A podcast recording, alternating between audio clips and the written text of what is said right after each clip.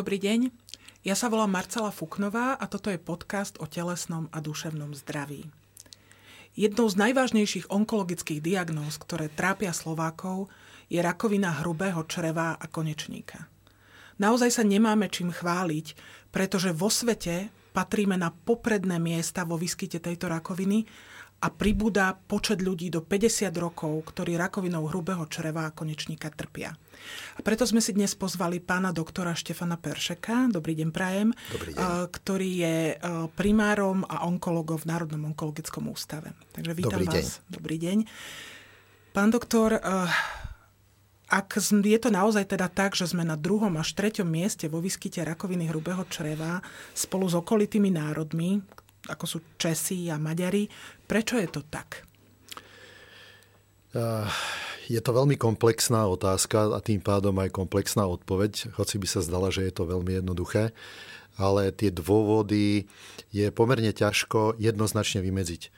Ako každá choroba, prípadne chorobná jednotka, takisto aj nádorová choroba, konkrétne hrubé črevo, má svoje faktory, ktoré ovplyvniť by sa dali a ovplyvniť nie, čo znamená, že má faktory genetické a epigenetické. Čiže ovplyvňuje to spôsob prostredia, nášho stravovania, bytia, náš charakter a na druhej strane máme e, genetickú výbavu, ktorú dostávame e, od rodinných príbuzných, najmä sú to naši teda e, prvostupňoví, to je vetva otcovská, vetka, vetva materská. A ak náhodou práve v tejto oblasti dostávame už nejaké gény, ktoré nesú zodpovednosť za kontrolu napríklad bunkového delenia, prípadne bunkového zániku, tak máme predispozíciu na istý typ ochorenia. Nemusí to byť nádorové, ale všeobecne nejaké ochorenie. Poďme si teda povedať tie ovplyvniteľné faktory. Čo je to, čo by sme nemali robiť a robíme, prípadne by sme mali robiť a nerobíme. A dôsledkom je potom v konečnom dôsledku teda rakovina hrubého čreva. Nádor hrubého čreva je ochorenie, ktoré teda nás postihuje v rôznej vekovej dekáde. E, kým donedávna to boli dekády 6. 7. V súčasnej dobe sa to významne posúva pod 50.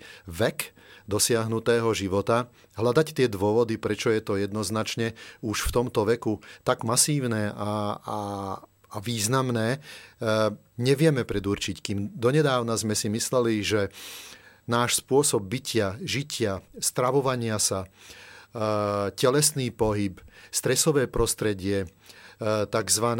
naše neduhy, to znamená, či je to fajčenie, či je to obezita, či je to alkohol, určite aj doteraz ovplyvňujú e, toto nádorové ochorenie, ale pacienti vo veku pod 50 asi jedna tretina z nich zhruba sa datuje v medicínskej literatúre, že môže mať tzv. genetický pôvod. A e, po 50. veku e, toto percento klesá a zostáva to na úrovni sporadicky, čiže náhodne vzniknutých nádorových ochorení. Čiže vplyvom alebo dĺžkou nášho života ovplyvnené kontrolné mechanizmy v našom tele spôsobia to, že nejaká tá chorobná bunka, ktorá prechádza ďalšou fázou vývoja, zrazu nie je zachytená našim imunitným systémom a dostáva sa do tzv. ako keby riadiacej nekontrolovanej funkcie a pokračuje bujnenie e, je zastavený zánik chybných buniek a to búnenie proste začína najprv na jednom mieste, či už je to sliznica hrubého čreva alebo rôznych iných ná, e, ochorení a nádorov a potom neskôr tá bunka sa posúva zo svojho miesta vzniku, či už koronou cestou lymfatickou alebo cestou tzv. implantácie na nové miesta a vznikajú metastázy. Pán doktor, keďže ste povedali, že až dve tretiny z pacientov do 50 rokov majú náhodný výskyt, Áno.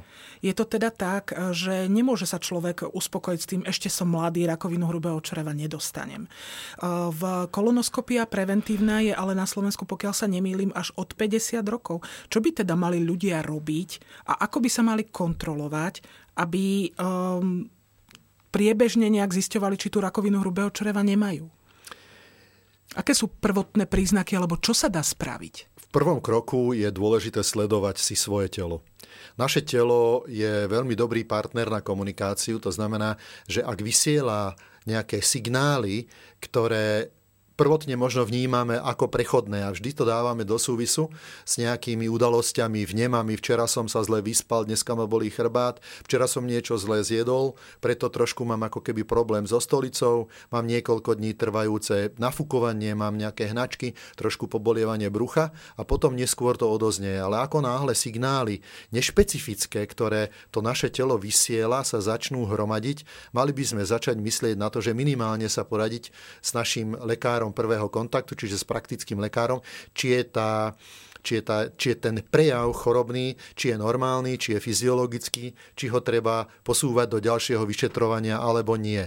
Toto sú také e, absolútne typické a zradné, tie nešpecifické, e, s rôznou intenzitou objavujúce sa prejavy. Ale to znamená, že to odoznie a tak to neznamená, že to nemusí byť, nemusí byť dôležité. Presne tak, často je to prichádzajúci pacient, ktorý povie, že ja som nikdy nebol u lekára, nikdy mi nič nebolo a sú prípady, keď je to záchyt náhodný. A, trebárs pacient absolvuje preventívne vyšetrenie, tam sa nájde, že nemá úplne fyziologické hladiny červených krviniek, hemoglobínu a mm, lekár začne rozmýšľať, e, či je u toho u pacienta je to normálny jav, či je niečím ovplyvnený začína tá ďalšia diagnostika ďalej. Alebo Ako... či od niekiaľ krváca. Presne takto, ale je už väčšinou neskorý príznak. Mm-hmm. Krvácanie znamená, že tam je pomerne pokročilý prejav vlastne na sliznici, keď už voľným okom vidíme prítomnosť krvi, povedzme, v stolici, prípadne hlienou, zmenený charakter stolice, má inú farbu, má iný tvar, má inú frekvenciu. Ale toto sú neskoré už. Ale o rakovine hrubého čreva sa vie, že sa dá zistiť naozaj v skorom štádiu. A v, existuje nejaké vyšetrenie alebo nejaký postup, ktorý to dokáže odhaliť včas, keď ešte, ako hovoríte, nie je to štádium neskore, nie je neskoro? Áno, máme na to niekoľko spôsobov. E- Najjednoduchšie je vyšetriť stolicu samotnú. Máme testy na to, ktoré teda vedia odhaliť prítomnosť e, krvi v stolici na základe nejakej tej chemickej reakcie ako test na okultné alebo skryté krvácanie. Sú to testy, ktoré majú e, pomerne vysoké percentá citlivosti na chorobné procesy v hrubom čreve, ale jednoznačne nám nevedia povedať, že to už je nádorový proces. Upozorňujú nás na to, že je tam niečo v tej stolici, čo by tam za normálnych okolností nemalo byť. Čiže treba povedať aj to, aby sa ľudia nevydesili z toho, že ak majú ten výsledok toho testu na okultné krvácanie pozitívny, neznamená to ešte, že majú rakovinu hrubého čreva. Je to len jeden z dôvodov. Môžu byť tie dôvody, je ich mnoho. Áno. Je tak, e, za klasických okolností ten test sa opakuje trikrát po sebe. Keď za každým ten test vyjde pozitívny, tak by sme mali navštíviť určite špecialistu v problematike e, do riešenia týchto stavov v oblasti čriev, a to je gastroenterolog, ktorý bude indikovať e, endoskopické vyšetrenie, čiže kolonoskopiu, na určenie alebo vylúčenie toho chorobného procesu. V súčasnej dobe máme už aj tzv. dokonalejšie testy na vyšetrenie stolice, ktoré už priamo určujú objemovo prítomnosť tej krvnej zložky, ktorá už poukazuje a robí rozdiel e, fyziologickej prítomnosti, prípadne teda nevýznamnej prítomnosti od klinicky významnej prítomnosti. A toto sa dá, povedzme, absolvovať raz ročne a človek tým pristupuje veľmi citlivo k odhaleniu včasných štádí, povedzme, nádorových ochorení. Čo tie testy majú ale nevýhody, je to, že nevedia napríklad v sliznici hrubého čreva už vyvinuté alebo vyvíjajúce sa slizničné zmeny, ľudovo ich voláme aj asi aj zachytené, ale aj medicínsky ako polipy a tieto jednoznačne zachytiť nevie, jedine ak sú veľké a krvácajúce a tu má veľkú výhodu práve kolonoskopia. Pri kolonoskopii je dokonca možné takýto polip aj odstrániť? Hneď. Uh-huh. Ak ten polip nemá nadmerne nadmernú veľkosť, prípadne nejaké atypické uloženie, je okamžite možné, možné robiť terapiu. Čiže odstrániť práve tú predchorobnú fázu, prednádorovú fázu vývoja. Hoci poznáme ďalšie, teda iné možné mechanizmy vzniku e, nádoru hrubého čreva, ale stále je to e, absolútne efektívny a bezpečný.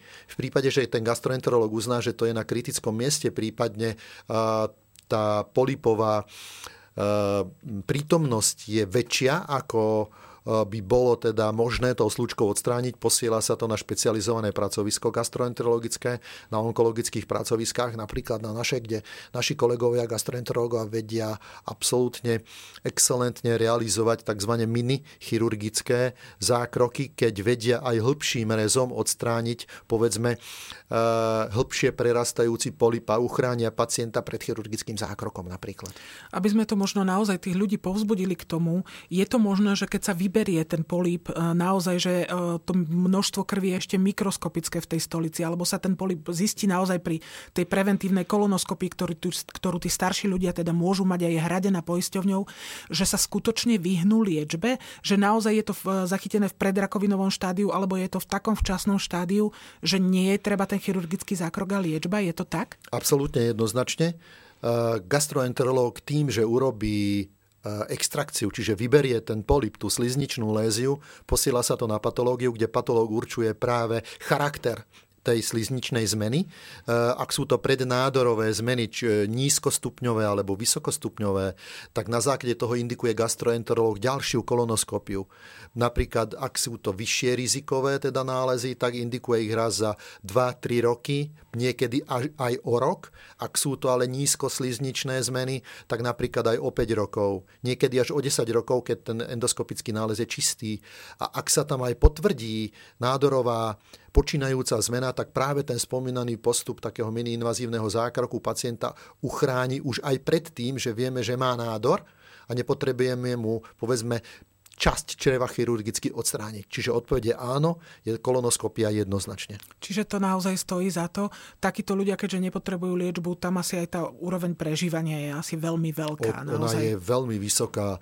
To znamená, že onkológia hodnotí to prežívanie podľa štádií, kým pri tých prvoštádiových ochoreniach karcinómu hrubého čreva hovoríme skoro o, nechcem povedať 100, lebo vždy sa v tej medicíne môže niečo stať, ale je to nad 90% u tých slízničných prvo prvostupňových zmien. Ono to štádium e, e, s narastajúcim štádium, to znamená, že hĺbka invázie tumoru, prípadne taká, že pravdepodobnosť vycestovania už zo slizníc do okolitých štruktúr lymfatických, tzv. strážne lymfatické uzliny, to percento klesá, ale stále je to tzv. vyliečiteľné štádium ochorenia. Čiže kolonoskopia áno.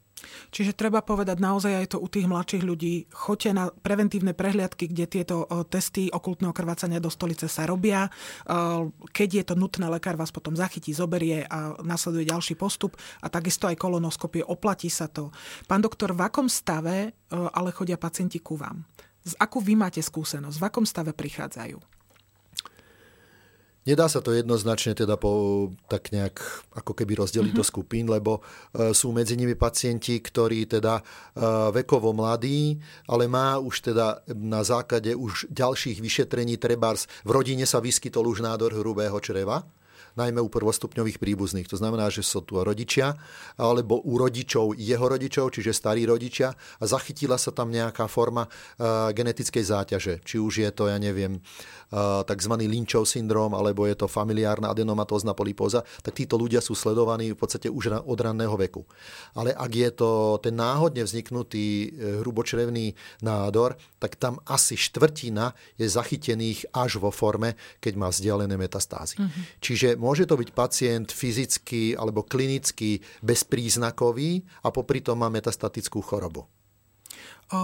Čo viete dnes urobiť pre takýchto pacientov, ktorí prídu naozaj s tým, že už sú tam metastázy, že sú tam vyššie štádia? Aká je dnes liečba týchto ľudí? Vieme pre nich urobiť veľa. A pacient s hrubočrevným karcinómom je ten pacient, o ktorého sa oplatí a musíme bojovať nakoľko tie klinické dáta, údaje medicínske dokazujú, že eh, keď pacienta dokážeme zbaviť aj metastatickej choroby, má pomerne vysoké percento prežívania na 5 rokoch. Príklad. Eh, keď má pacient tzv. neoperovateľné metastázy, že je vo viac lokalizovaná tá choroba, nachádza sa vo viacerých orgánoch naraz, prípadne ten počet je veľký, prípadne tá, to uloženie je kritické, tak bohužiaľ e, zo 100% pacientov 5 rokov sa dožije menej ako 10%. Na druhej strane, ak máme pacienta, ktorý má nádor, povedzme, umiestnený e, do pečene, kombinovanými liečebnými postupmi, či je to chemoterapia, v prípade konečníka aj s radioterapiou, plus chirurgický zákrok, to znamená, že odstránime metastázy z pečenia, odstránime aj ten primárny tumor, tak tie dáta nám hovoria o tom, že 5 rokov sa dožije 50 až 55% pacientov. Čiže to je veľmi veľký rozdiel a preto určite dokážeme aj týmto pacientom poskytnúť tzv. kuratívny zámer. Jasné, to znamená, že predlží to prežívanie a tú kvalitu života jednoducho, mm, aby ano, bola čo najlepšia. Tá kvalita života je ovplyvnená viacerými faktormi, ale za maximálnej snahy, hej, určite tú kvalitu života tým pacientom a udržať e, na pre nich akceptovateľnú úroveň. Pán doktor, keď e, pacient teda príde s tým od toho gastroenterologa, že je tam teda podozrenie na, na nádorový proces, je dôležité, alebo zistujú sa nejaké genetické mutácie, je dôležité toto genetické pozadie nádoru? A v aké, aké vyšetrenia sa, dajme tomu, robia pri nádore hrubého čreva um, Áno, má to svoje kritériá, čiže nie každého pacienta okamžite posielame mm-hmm. na genetický screening alebo teda vyšetrenie, ale ak sa objavuje v danej rodine, lebo tie uh, genetické zmeny nemusia postihovať výlučne len hrubé črevo tam sú vlastne aj iné orgány tráviaceho traktu. Napríklad e, tzv. Lynchov syndrom, ktorý je e, postihnutý, vlastne má postihnuté kontrolné mechanizmy pri všeobecne nositeľovi genetickej informácie, to je DNA, tak sa tieto nádorové bunky, alebo teda obyčajné bunky stávajú zraniteľnými, až, až prejdú procesom mutácie ku kancerogenéze. To znamená, že ono to môže sa objaviť na ktorejkoľvek úrovni organizmu. Čiže dá sa povedať, že u všetkých orgánov traviaceho traktu, k tomu napríklad vaječníky, k tomu má napríklad maternica. Čiže pýtame sa pacienta. Rodina, aj veľmi mladí pomerne títo ľudia. Presne, v pýtame rodinách. sa v rodine výskyt nejakého ochorenia. Áno, ak je to mladý pacient do 30, do 40, E, okamžite myslíme na to, že hej, že či tam náhodou nie je nejaká genetická záťaž. Sám gastroenterológ nám napríklad napíše pri náleze, že má početné polipy, tak vtedy je to prípad práve tej familiárnej polipózy prítomnej, kde je poškodený práve ten gen kontrolný. A áno, myslíme na tú genetiku, ale nie u každého. A týmto ľuďom sa, dajme tomu, dá pomôcť, ktorí majú, najmä tomu, túto dedičnú uh, v polipózu, že teda sa tam objavujú tie polipy mnohopočetne. Uh, tí pravdepodobne až k vývodu smerujú títo e, K preventívnej e, operácii hrubého čreva. Áno. Áno, lebo tam je, dá sa povedať, že 100% pravdepodobnosť, že z množstva tých polipov, ktoré sa nachádzajú v hrubom čreve, sa jeden zvrhne zmalignizuje. A tým pádom robíme, hej, e, chirurgicky indikované zákroky radikálnej, radikálneho zákroku na hrubom čreve.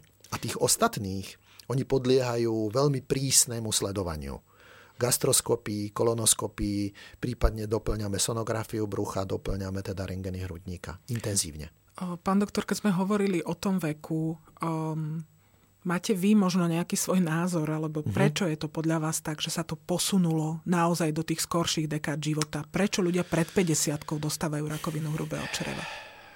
Tak. Okrem týchto genetických záťaží, keď dve tretiny sú náhodne, incidenčne náhodne teda na úrovni tých slizničných zmien, prípadne celý ten patogénny proces je ovplyvnený, keď nerátame tú genetiku, rátajme tie teda faktory.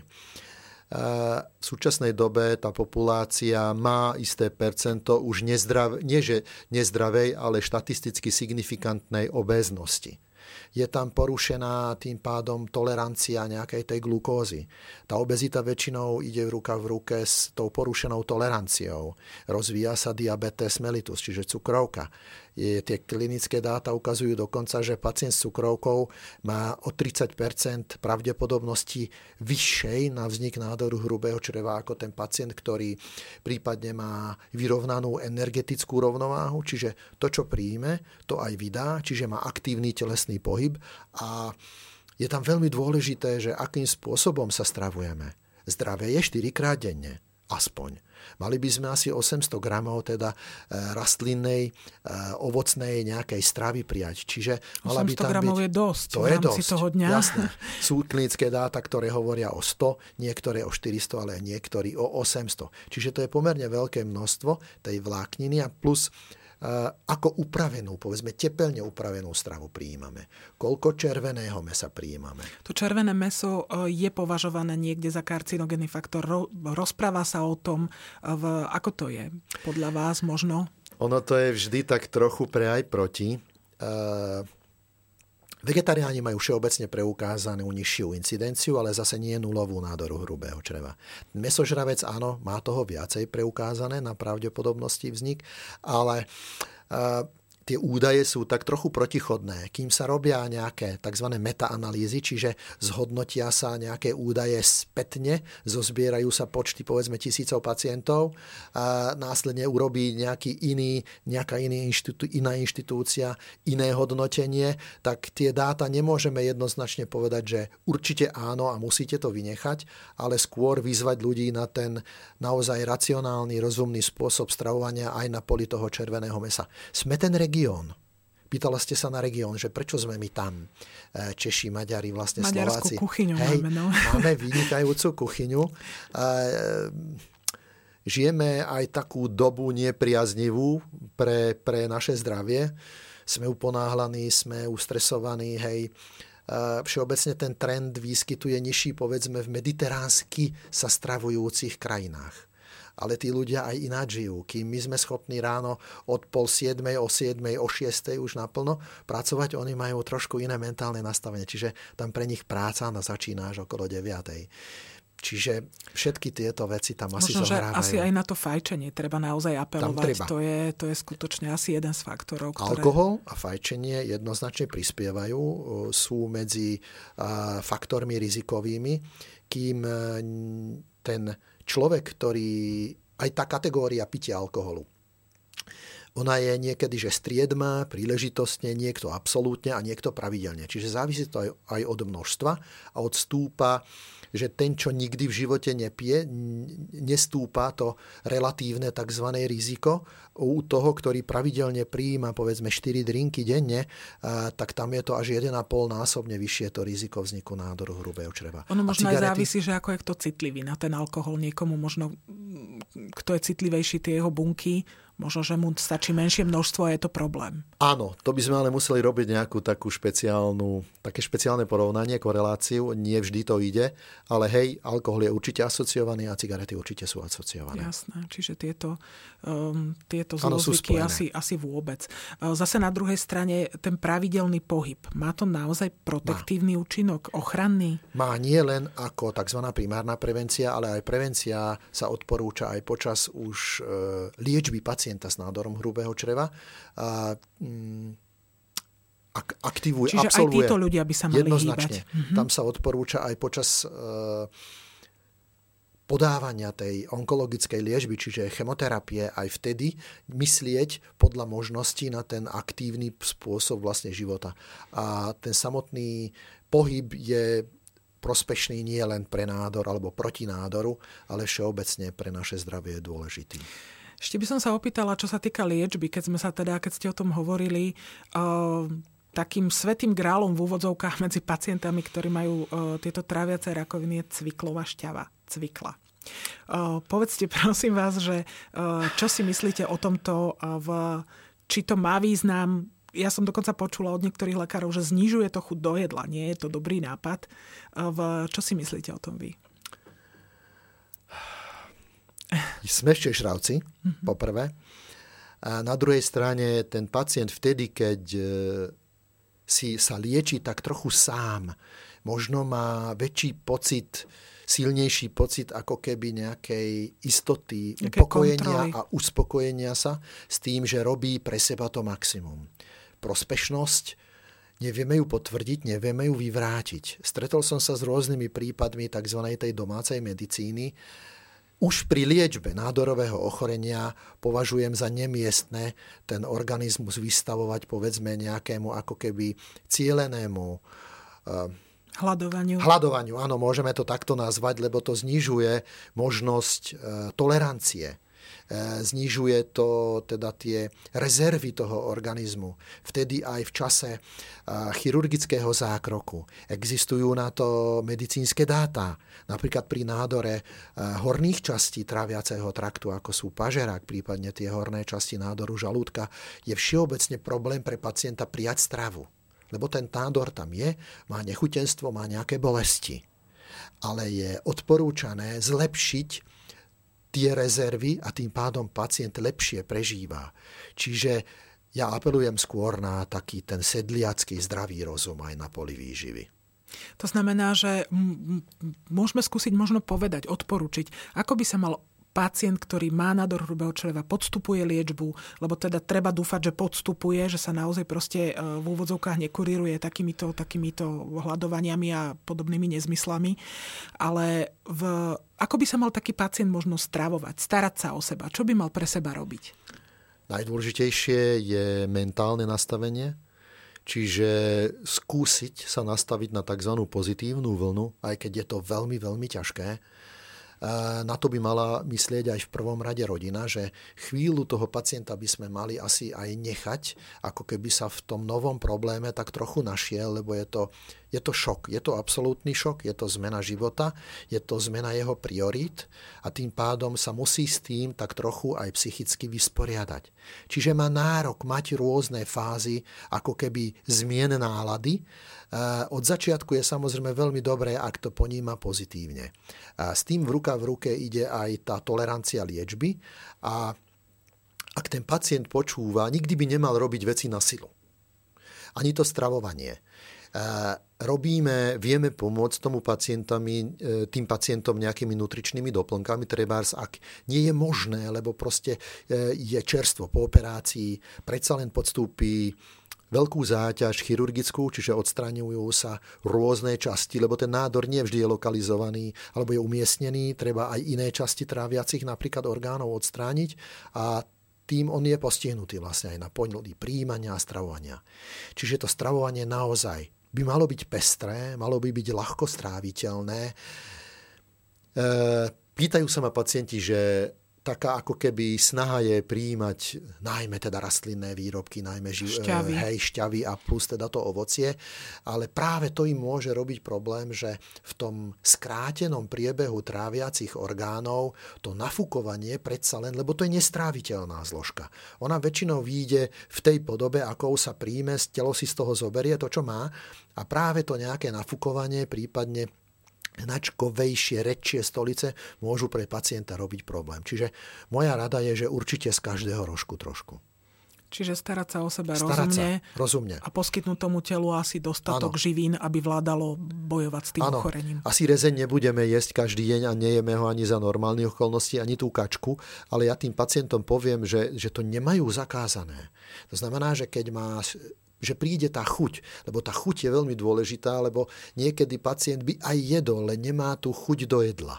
Ovplyvnené je to rôznymi prepojeniami aj do mozgu, povedzme, samotnou chemoterapiou, nádorovou chorobou, chirurgickým zákrokom, e, ožarovaním, ale keď tú chuť má, nech nemusí samozrejme veľa, ale nech jeden, dva hrisky nech si dá, nech to aj ukojí ten mozog a plus on sám zistí, či je to pre neho dobré. Čiže z času na čas, ak si dá a zrazu príde a poviem, že pán doktor, ja som si, predstavte, dal aj kúsok tej klobásy a je šťastný a že mu zle nebolo, tak vždy je to prospešnejšie pre pacienta, ako tlačiť trebárs do neho na litre tej cviklovej mhm. šťavy. Mm.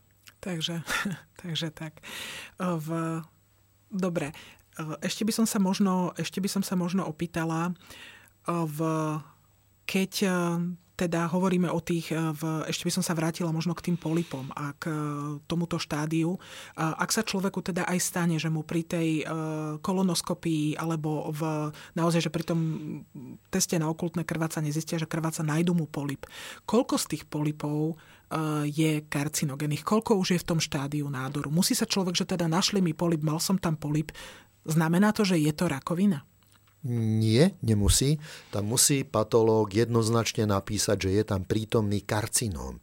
Kým tam toto slovo nie je, je to fáza alebo štádium pred tým, ako by sa ten nádor rozvinul.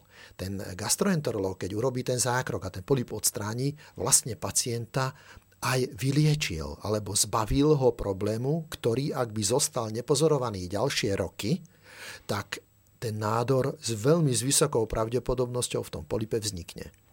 Prečo Koľko je tá to 50... trvá rokov? To je ono, že prečo tá 50 je taká kritická. Tie náhodne vznikajúce slizničné zmeny práve začínajú tak po 40 A oni pomalým tým vývojom prechádzajú do štádia až takého, že ten polip zrelý, nazveme ho tak, prípadne e, splňajúce kritériá, môže už pre tej 50 práve sa zvrhnúť, to znamená, že zmalignizovať. Tie a keby Pardon. taký človek chodil ano? na preventívne prehliadky a absolvoval by tie testy na to okultné krvácanie, akú má šancu, že by sa to medzi tým našlo? Veľmi vysokú. Tie citlivosti testov sa blížia k 90%. To znamená, že tá citlivosť tak nejak varíruje aj v rámci tých jednotlivých testov. Je, je veľmi vysoká tá pravdepodobnosť, že práve ten záchyt môže byť e, v tom štádiu, kedy buď má len teda počínajúce nádorové zmeny, ktoré gastroenterolog dokáže odstrániť, prípadne jednoduchým chirurgickým zákrokom sa to dá tiež urobiť, alebo na druhej strane práve je to fáza, ktorá ho zachránila, lebo ten gastroenterolog ten polip našiel. Tu sa zastavím ešte na dve vety pri kolonoskopii a roku 50. Viaceré krajiny západného sveta už túto hranicu posunuli do 45 roku veku. Považujete Práve to za rozumné? Rozchádzajú sa tak trochu tie názory odborníkov a ja to považujem za rozumné. Ja by som bol za, keby sa tá hranica posunula do tejto úrovne. Samozrejme sú tam aj absolútne medicínske kritéria napríklad pre tých pacientov, ktorí majú prvostupňových príbuzných. To znamená, že sa zachytil brat, sestra, zachytil sa niekto z rodičov, aby sa myslelo na to, že aj ten náhodne vzniknutý nádor má zhruba trojštvornásobne vyššiu pravdepodobnosť u toho prvostupňového príbuzného vzniknúť. Čiže áno, po 40 pomaly treba myslieť na to, že sa treba o to telo začať starať aj na úrovni prevencie, takej, ktorá mi odhalí alebo vylúči práve tie zmeny. Ľudia majú naozaj často pred tou kolonoskopiou rešpekt, uh-huh. boja sa toho, myslia, sa, že, myslia si, že to nedajú, že to nezvládnu, ale myslím, že dnes už sú teda také spôsoby, že sa to dá naozaj urobiť bezbolestne šetrne, že sa tí ľudia nemusia báť. Dá sa. Dá sa to urobiť napríklad tým, že z gastroenterologické pracoviská, ak majú na to tzv. medicínsky servis alebo sú to nemocničné zariadenia, možno aj teda niektoré tie súkromné, vedia pacientov tak trochu tzv. prispať ľudovou rečou. Čiže počas kolonoskopického zákroku ten pacient je nevnímajúci, ten stav je uvoľnený, je relaxovaný, lebo práve problém je ten, že tá spolupráca je vtedy významne lepšia. Niektorí pacienti, ja sám, už na tej kolonoskopii, eh, som to dal vlastne bez toho uspatia a Áno, je to istým spôsobom záťaž na ten organizmus, je to predsa len trošku taká ako keby psychická stigma. Určite chcem vyzvať e, všetkých, aby sa tej kolonoskopie neváli, že sú na to spôsoby, ako pacienta pripraviť tak, aby ten výsledok bol želaný a pacient nemal z toho tzv. traumu. Jasné. Druhá možnosť je taká, ktorá sa robí cestou CT, e, CT, kolonografia, vie vizualizovať tie nálezy, len to, čo nevie, je brať vzorku. Prípadne hneď robiť tú terapiu. Jasné, čiže... Ale každopádne je to vyšetrenie, ktoré dokáže človeku zachrániť život, rovnako ako je to s tým testom na okultné krvácanie v tom ano. mladšom veku. To znamená, že asi by sme naozaj spolu mohli vyzvať ľudí, že starajte sa o svoje zdravie, chodte na preventívne prehliadky, táto rakovina sa skutočne dá zistiť v skorom štádiu a aby sa teda tí ľudia nedostali potom, Áno, potom ku vám. A určite to neplatí len pre tých mladých, to platí vlastne pre všetky vekové kategórie, aj po 50 lebo tam práve začína, kým pri 50 je zhruba zachytených tzv. 50 prípadov na 100 tisíc obyvateľov, tak v, 75, v 65 je to už 100 prípadov a v 75 je to dokonca 200 prípadov na 100 tisíc obyvateľov. Čiže Ale to sú také myslieť. celosvetové dáta. Mm-hmm. Čiže ten stúpajúci vek je jednoznačne vyšším a pribúdajúcim rizikom, len treba myslieť na to, že tie vekové kategórie zhruba po tej 40 začínajú mať pomerne vážnu hrozbu. Takže na treba na to myslieť. nádor, áno. Pán primár, ja vám veľmi pekne ďakujem za návštevu aj za zaujímavé informácie a budem nám teda všetkým želať, aby sme boli zdraví a aby sme sa o to svoje zdravie starali. Ďakujem pekne za pozvanie. A ja ďakujem.